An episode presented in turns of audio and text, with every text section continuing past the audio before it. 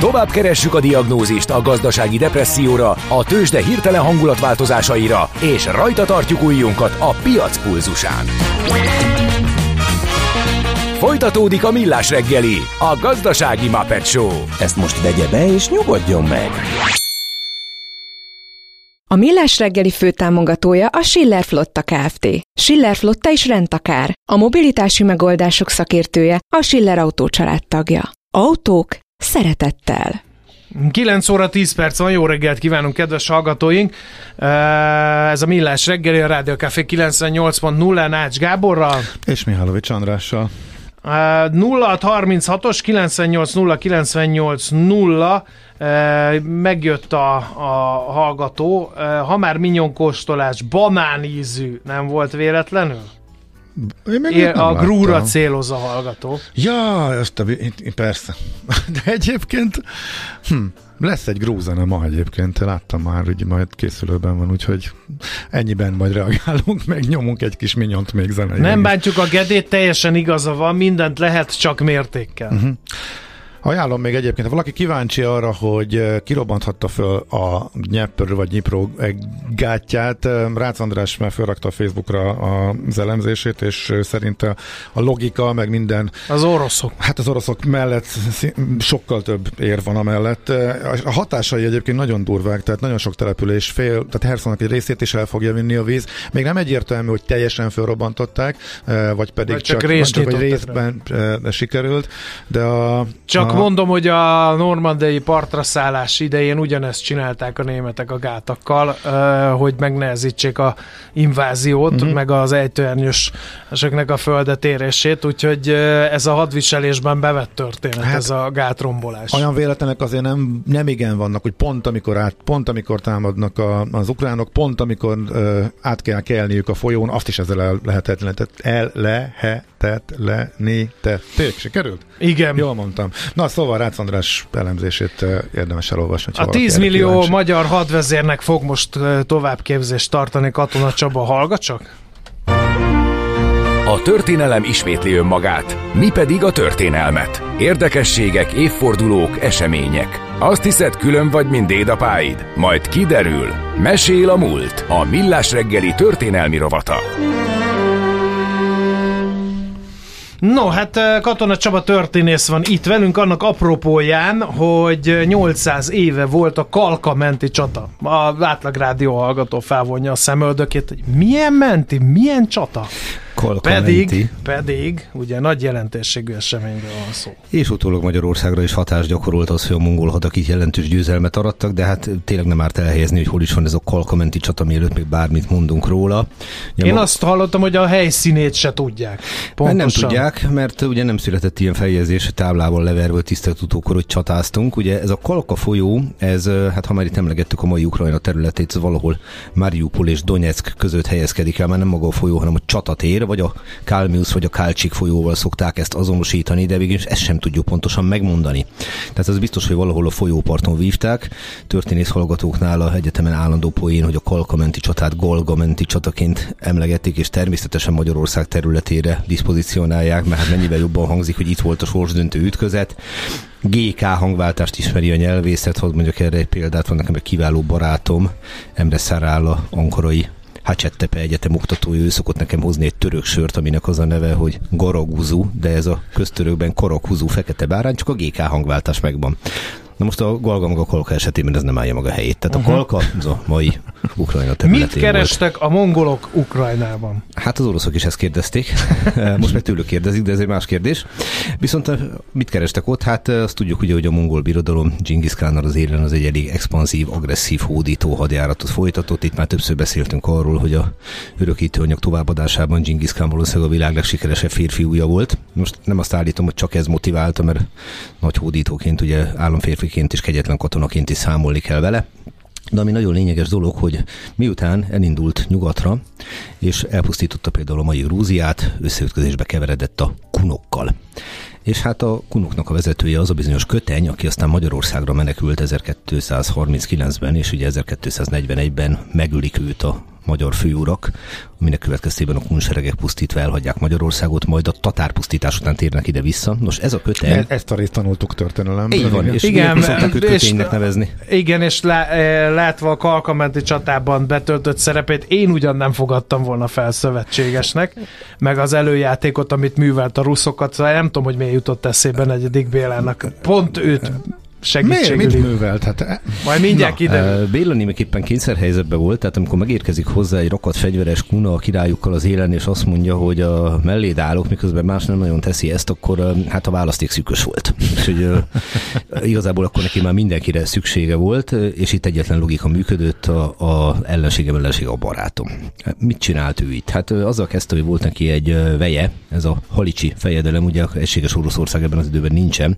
A halicsi fejedelem, akit úgy hívnak hívnak Msztyiszláv, és egyébként még két másik herceget is Msztyiszlávnak hívnak a orosz táborban. De ő a merész volt a sok ő a merész, közül, ő a merész, ő a merész Msztyiszláv, vagy Msztyiszláv, de a Msztyiszláv közelebb áll az eredeti kiejtéshez. Most merész Msztyiszláv a veje kötenynek, és köteny hozzá menekül, és figyelmezteti őt, hogy tudom, hogy minket kunokat nem igazán szerettek, és erről minden okuk meg volt az oroszoknak, mert a kunok időnként rájuk törtek korábban, erre így utaltál filmom.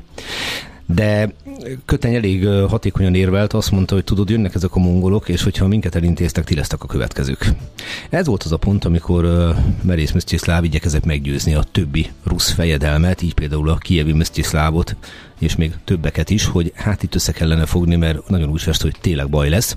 Köteny pedig felajánlotta azt, hogy ő és az emberei szintén az oldalukra állnak. Na és innentől kezdve egyértelművé vált, hogy háborúra kerül sor, de pontosan egyértelművé akkor vált, amikor a mongol követek megérkeztek a kievi fejedelemhez, jelezvén, hogy nekik csak a kunokkal van bajuk, hagyják ki nekik a kunokat, és akkor békén hagyják az egész rusz földet. Némi elbizakodottságról tett tanúbizonságot Msztyiszláv fejedelem, mert lefejeztette, hogy legalábbis megölette. Ez a, ez a történet is mindig eszembe juttatja, hogy ezekben a vérzivataros időkben ki volt az az elmebeteg, aki azt mondta a királyának, hogy királyom, elmegyek én követségben, mert viszonylag gyakran fordult elő, hogy a, a a címzett, a neki nem tetsző üzenetek ha, ha, hallatán azt csinálta, hogy kivégezte a rossz hír hozóját, a követet, akinek ugye nyilván semmi köze nem volt ahhoz, hogy az ő uralkodója hogy látja a világot. Ez természetesen benne volt, de ez munkakörű kötelesség volt, és hogyha valaki megkapta ezt a feladatot az uralkodójától, amennyiben nem teljesítette, azonnal elhunyt, bizonyosan, a másik esetben pedig lehetséges, hogy elhunyt. Ja, Te... akkor a két rossz közül a kisebbik. Igen, tehát ugye benne volt a kalapban, ugye, hogy megtörténik az a legendás jelenet, amit a 300 című filmben vártunk, hogy This is Sparta This is Kiev felkiáltással a mongol követeket, hát nem is kutba vetik, de minden esetre elveszik az életüket. Ez történt, és ez gyakorlatilag felírt egy nyílt hadüzenettel. Na most innentől kezdve viszont erős vita folyik arra nézvés lévén a csatáról, alig van történeti forrásunk, hogy mekkora seregek álltak egymással szembe.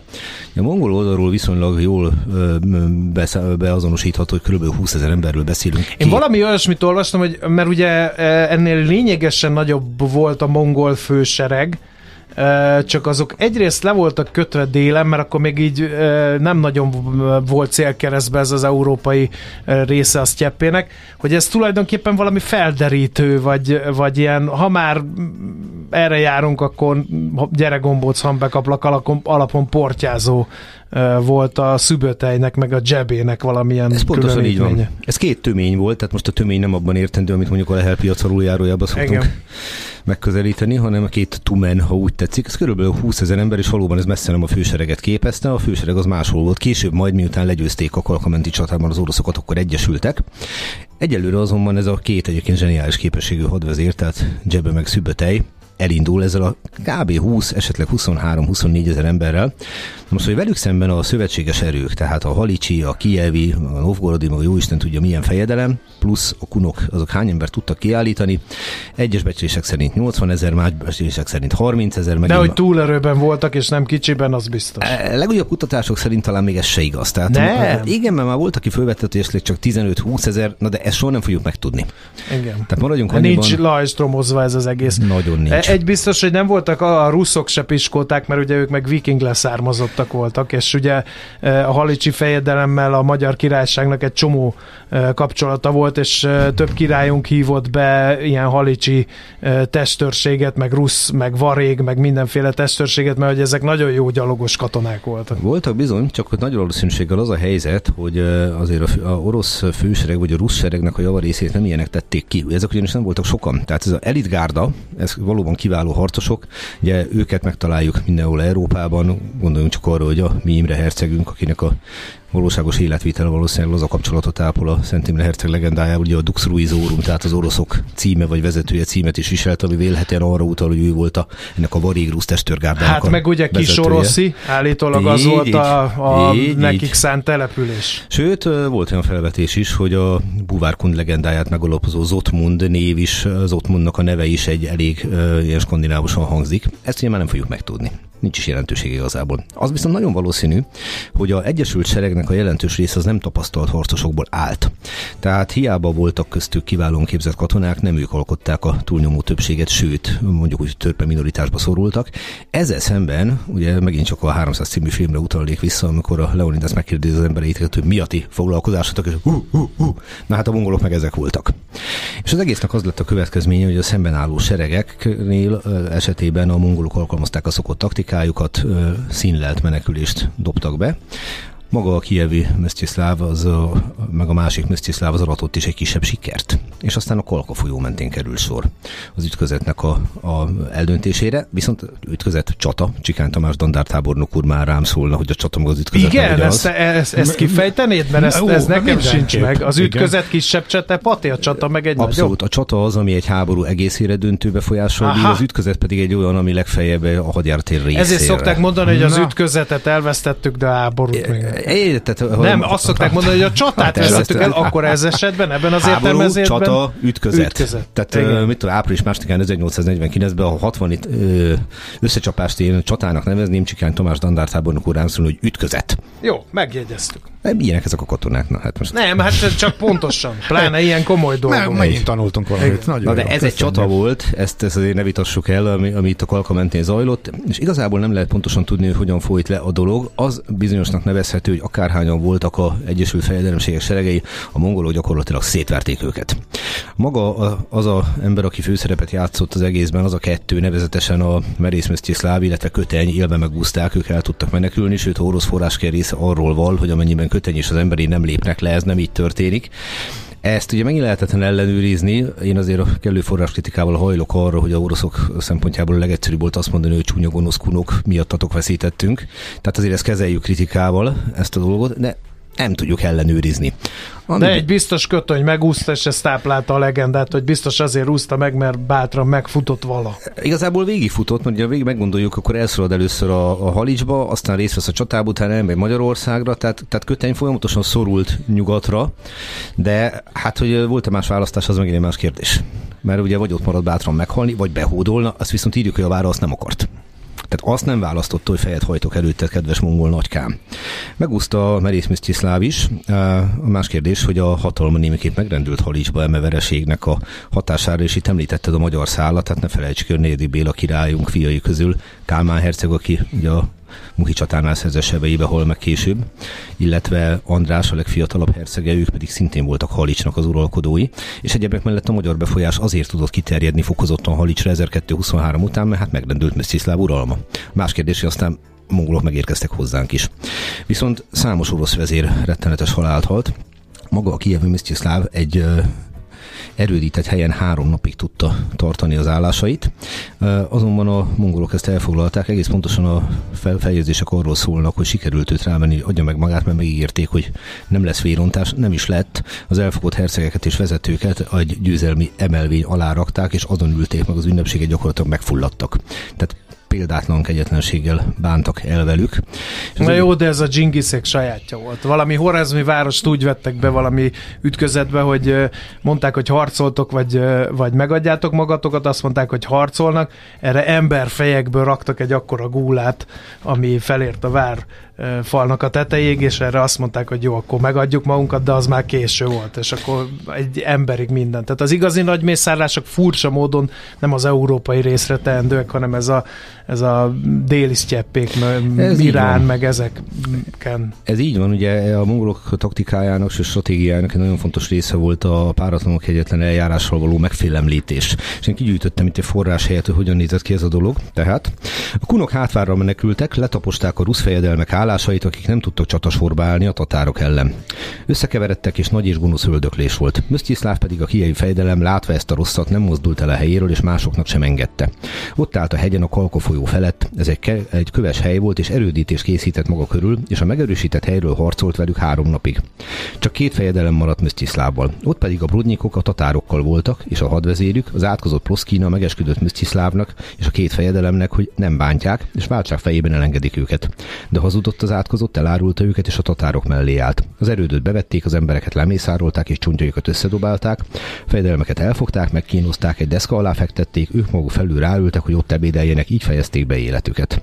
Ez tehát ugye annak a egyik leírása. És micsoda áthallás a Muhi csatával, mert ugye ott is erődítmény volt, és ott is ugye beszorultak a magyarok a, Bizonyám. a csata másnapján, és ott is írtózatos vérontás volt, ahonnan a Béla király alig tudott megmenekülni. Bizonyám, és ugye a különbség az, hogy itt már egy vesztes csata után igyekezett megvédeni Msztiszláva hívei meg a saját életét, mi viszont eleve ezt a taktikát választottuk, ami ugye rendkívül elhibázottnak bizonyult, és egyébként az imént említett Kálmán herceg volt az egyik legbátrabb harcosunk ebben a Muhi csatába.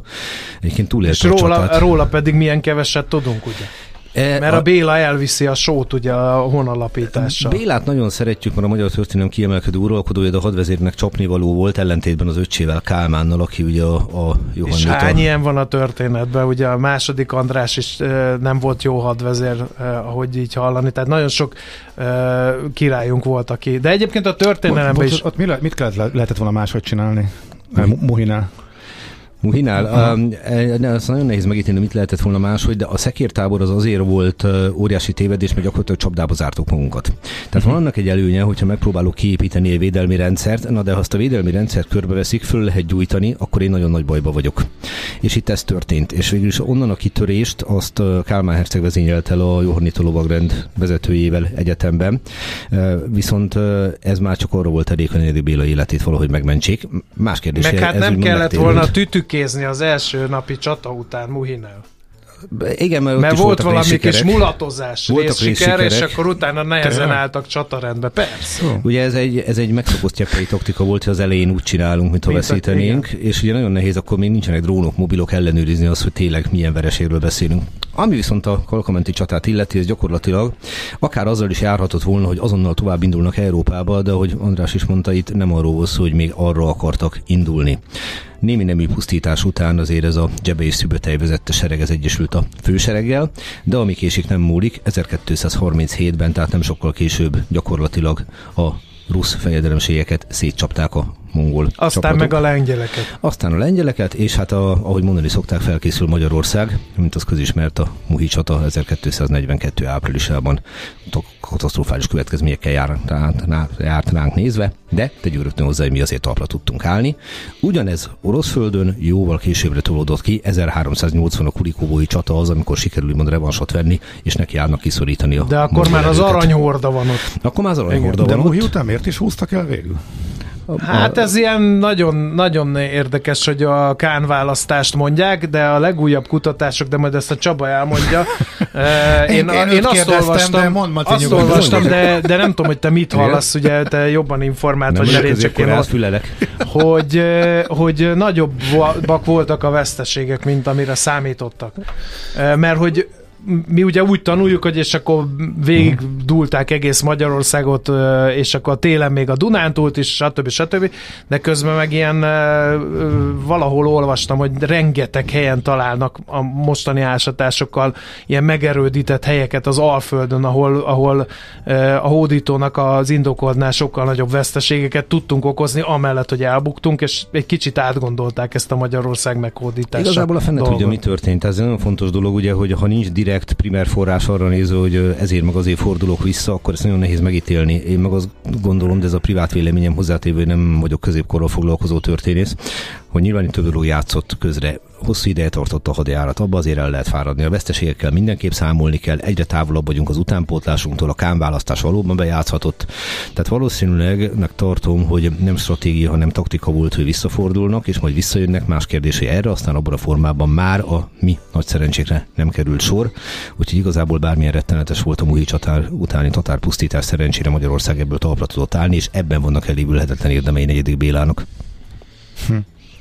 Úgyhogy felkészül Magyarország, ez volt a Kalkamenti csatának a a lényeg a mi szempontunkból. Szóval 2023-ban ez a felkészül Magyarország ijesztő. Igen. Igen. Tehát néhány évünk volt felkészülni, és hát annyira nem sikerült. Meg ugye stra- megfelelő stratégiát Igazából ez egy elég, elég, elég erősen Mission Impossible-nek tűnt, mm-hmm. hogy ezt, ezt a hadat megállítsuk. Tehát picit hasonló volt a paradigma, mint a Mohácsi csatánál, hogy eh, nagyon nehéz azt megítélni, hogy azzal a török haderővel, vagy oszmán haderővel ki tudta volna felvenni a harcot, hasonló volt a helyzet a mongol inváziós hadakkal is. Az megvan, hogy eluralkodik a mai magyar közvélekedés kérdésben ez a majd nem sikerült?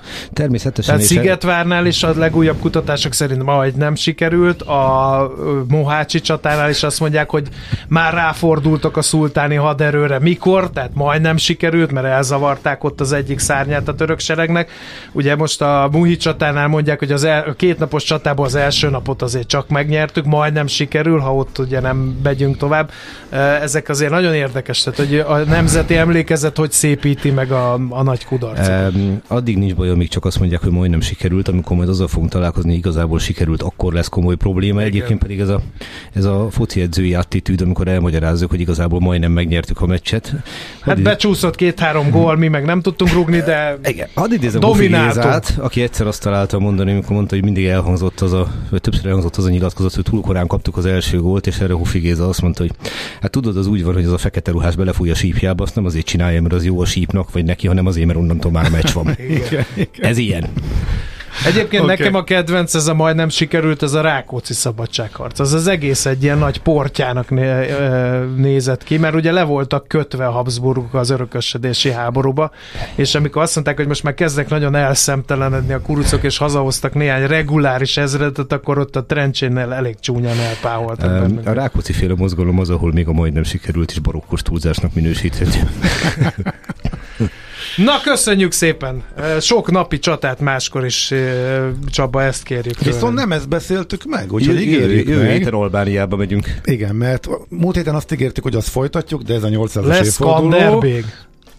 Nopcsa Ferenc, Tolóci Lajos, ők ja. fognak rárni ránk. Bizony, bizony. Akkor nem Skanderbég. Nem, nem. Az későbbi időszakról. Megígérem, belekeverem, jó? Köszönjük szépen! Katona Csaba történésszel emlékeztünk napi, napi csata deluxe kiadásunkban a 800 évvel ezelőtt vívott kalkamenti ütközetre. Csata. Nem, csatára. Mesél a múlt. Történelmi érdekességek, sorsok, életutak a millás reggeliben. Tőzsdei és pénzügyi hírek első kézből a Rádiókafén, az Equilor befektetési ZRT-től. Equilor, 1990 óta a befektetések szakértője. A vonal túlsó végén pedig nem más, mint a mai tőzsdenyitást prezentáló Deák Dávid üzletkötő. Jó reggelt, szia! Sziasztok, jó reggelt, üdvözlöm hallgatókat! Hogy nyitottunk? Na tegnap fölül teljesítettünk, kitart-e a lendület? Fölül teljesítés az mondhatni, hogy kitart, de ez nem túl sok jót jelent, így sem a budapesti értéktőzsnek, ugyanis hát mondhatni, az index értéke nem nagyon változott, 6 pont mínuszban a Bux Index, 48.111 ponton, ez 1 század százalékos csökkenésnek felel meg, 424 millió forint a forgalom, és hát a blue chipeink vegyesen teljesítenek, ugye tud emelkedni még ma is a Richter, 8720 forint, ez közel 4 százalékos plusznak felel meg, és ez azért is érdekes, mert ugye ma forog osztalékszelvénnyel utoljára a hazai gyógyszergyártó papírja. A Magyar Telekom is jól teljesít, fél százalékos pluszban 413 forint, és hát a két nagy blue chipünk pedig 2-2 százalékot esik reggel, 11.005 forint az OTP és 2950 pedig a MOL ebben a pillanatban. Oké, okay, van-e még valami mozgás a második vonalban? Az Alteóban van egy nagyobb emelkedés, 3%-os pluszban van a második vonalas részvények közül, 2720 forinton áll uh-huh. ebben a pillanatban az Alteó, de hát 951 ezer forint volt a forgalom, úgyhogy a nagy jelentőséget nem tulajdonítanék ennek. Uh-huh. A nemzetközi hangulat milyen? Nemzetközi hangulat egyébként, hát a magyarhoz nagyon hasonló, ilyen 1-2 os mínuszokat látunk mindenhol, 1 ot esik a német DAX, illetve a párizsi Kakaron, kettőt pedig a londoni FUCI, és hát az amerikai határidős indexek indukálnak némi pluszt, 1 os pluszban mind az S&P, mind a Nasdaq határidős indexe. Oké, okay, devizapiac? Forint tegnap 370 alá ment. Ki tart? Meg tudta is tartani? Tart is, így van. Uh-huh. Meg is tudta tartani a 370-es alatti szinteket. A forint jelen pillanatban 1 euróért 369 forint 30 fillért, 1 dollárért pedig 344 forint 80 fillért kell fizetni a bankközi devizapiacon és egyébként óriási mozgásnál nagyobb keresztekben sem látok, a japán jen tudott erősödni, gyakorlatilag minden főbb devizával szembe, az euróval és a dollárral is szembe közel egy százalékos pluszban, az euró ilyen 149.05 és a dollár ilyen pedig 139.20 ebben a pillanatban. Oké, okay, nagyon szépen köszönjük, szép napot, jó munkát! Szép napot, sziasztok! Szia, szia! Deák Dávid üzletkötővel beszélgettünk. Tőzsdei és pénzügyi híreket hallottatok a Rádiókafén az Equilor befektetési ZRT-től. Equilor, 1990 óta a befektetések szakértője.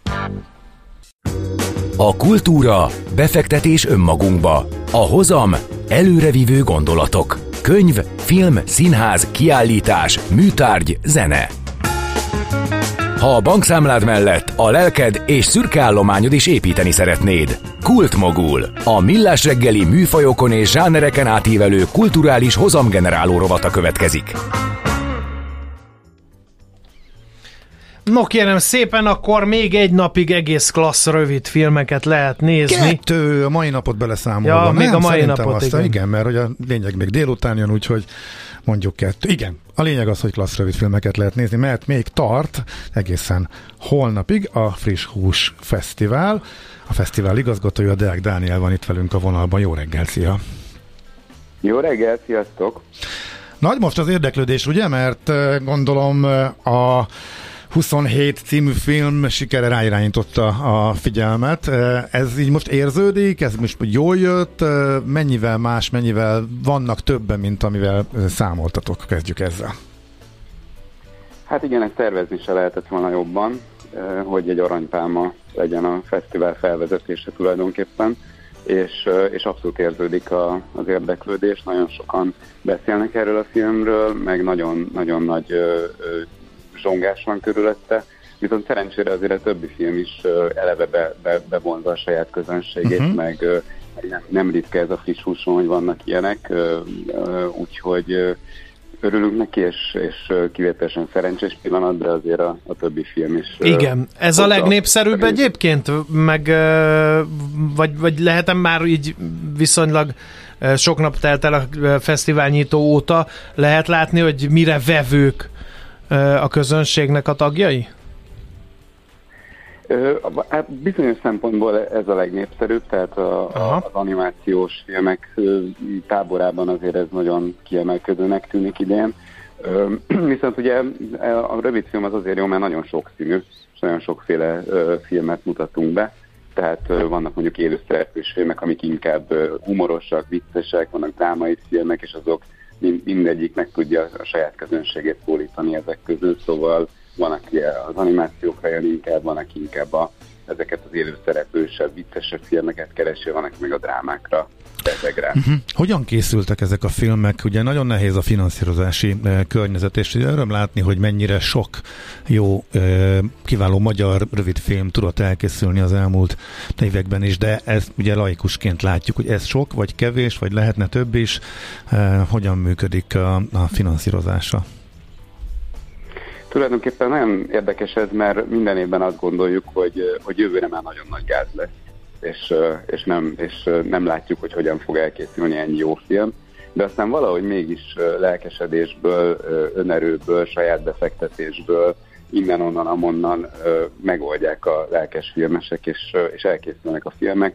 Vannak azért magyar források is, még hogyha ezek szűkülnek is, meg vannak iskolák is, amik teremtenek erre lehetőséget, tehát a MOME az SFE vagy a, vagy a FISFE is, tehát onnan, onnan a mai napig kiesnek nagyon jó filmek, de hát mindenhol szűkülnek a lehetőségek, viszont a lelkesedés az, az valahogy még mindig egy olyan hajtóerő, ami megoldja a problémákat, és azért ez nem egy olyan nagy anyagi befektetést igénylő formátum, tehát hogyha most kis tudása mindannyiunknak a zsebében ott van egy olyan eszköz, amivel meg lehet csinálni.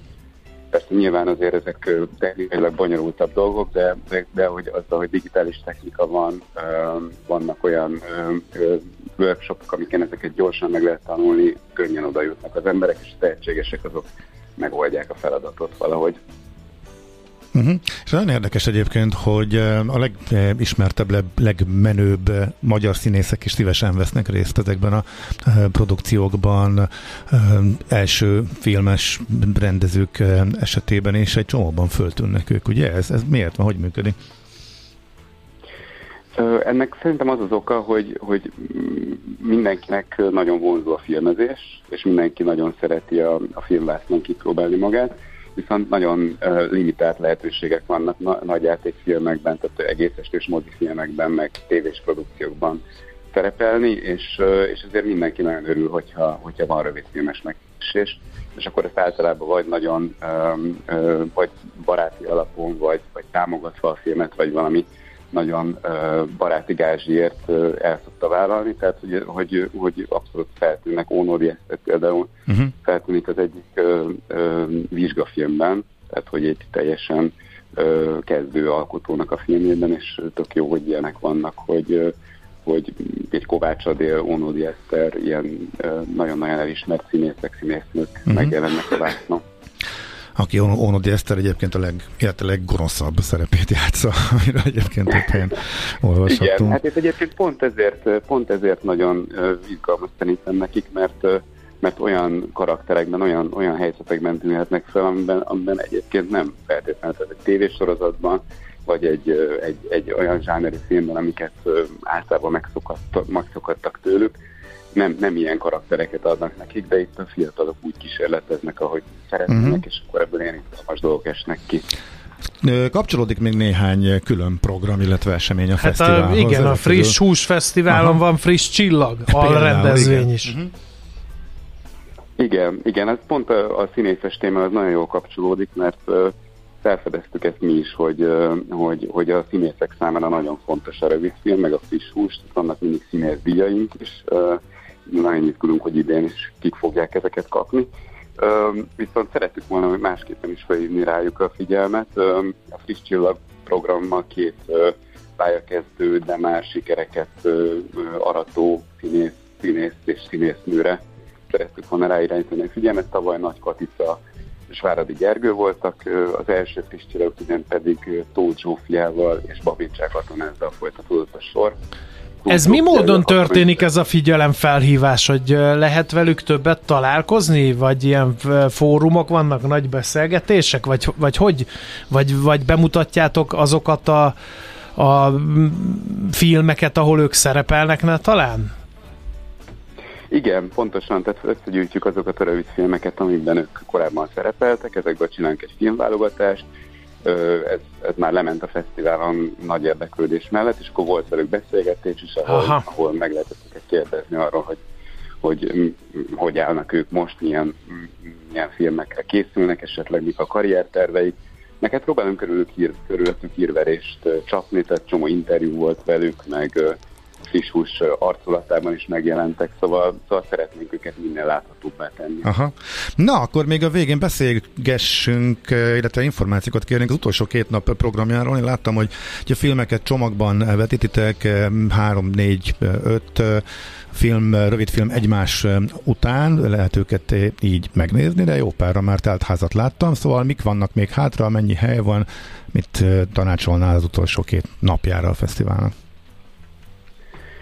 Hát egyrészt a, a, azzal kezdeném, hogy, hogy bár valóban véget ér szerdán a friss hús, de utána még elég sok best of vetítésünk lesz itt ott a most, uh-huh. tehát mhm. lesz szabadtére, lesz még, a, még majd a Puski moziba is később, tehát aki esetleg most nem tudna jönni, az meg figyelje a különböző felületeinket, mert a, mert a leg, legjobb meg a díjazott filmjeinket, azokat fogjuk még máshol is vetíteni de valóban még most kedden meg szerdán is, is elég gazdag kínálatunk lesz. Lesz például egy nemzetközi blokk, amiben nagyon jó díjnyertes nemzetközi rövidfilmek lesznek, ennek mennyi is pokola a, a, a fantázia címe, és hát ilyen nagyon szélsőséges élethelyzetekben levő embereket mutattunk be, de azért nem kell tőle megijedni, tehát ezek sokszor vicces helyzetekben jelennek meg, sokszor, sokszor drámaibban, de hogy mindegyikben van valami, valami nagyon különleges.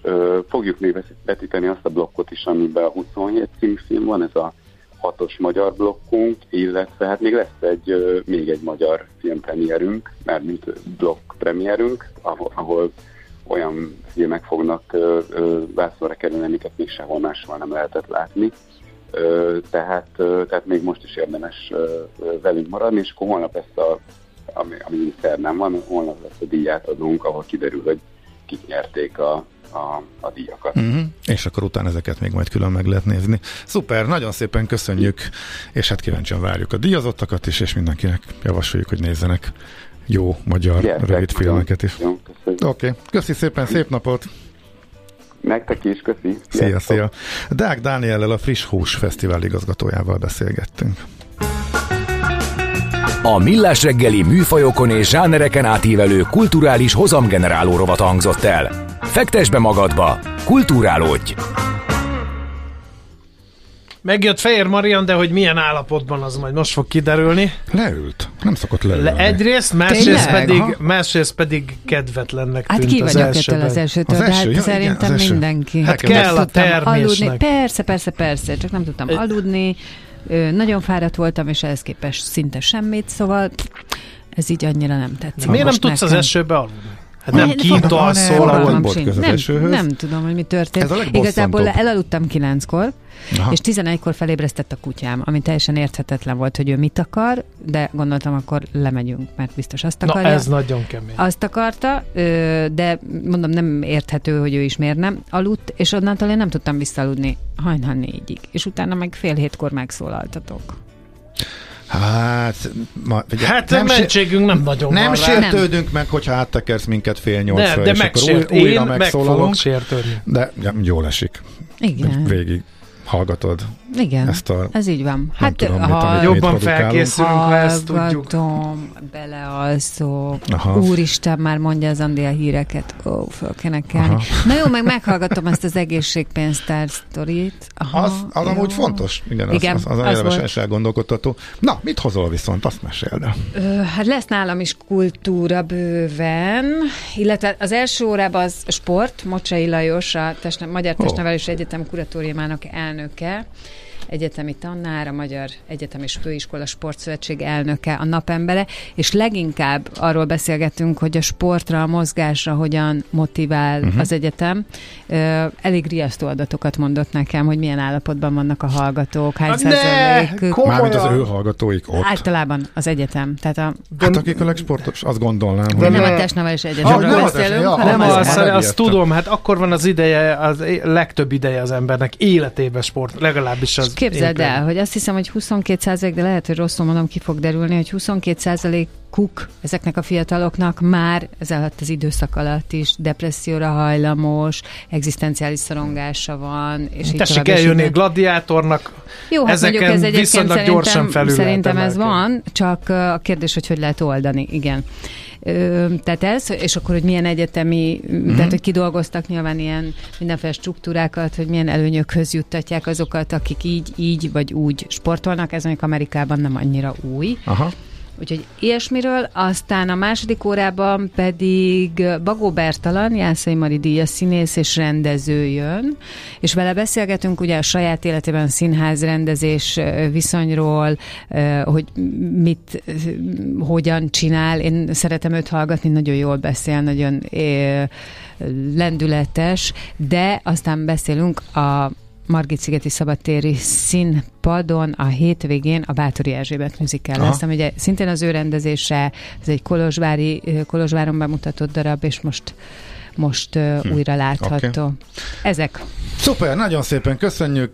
Mi már csak elköszönni Igen. tudunk azzal, hogy holnap ismét Millás reggeli, de hát addig is rengeteg kiváló műsor még majd után is, meg jó zenék a Rádió Cafén. Minden Szép kedves napot. hallgatónknak munkasikereket kívánunk, és ezt szerintem mindenki tudja, hogyan kell érteni. Sziasztok!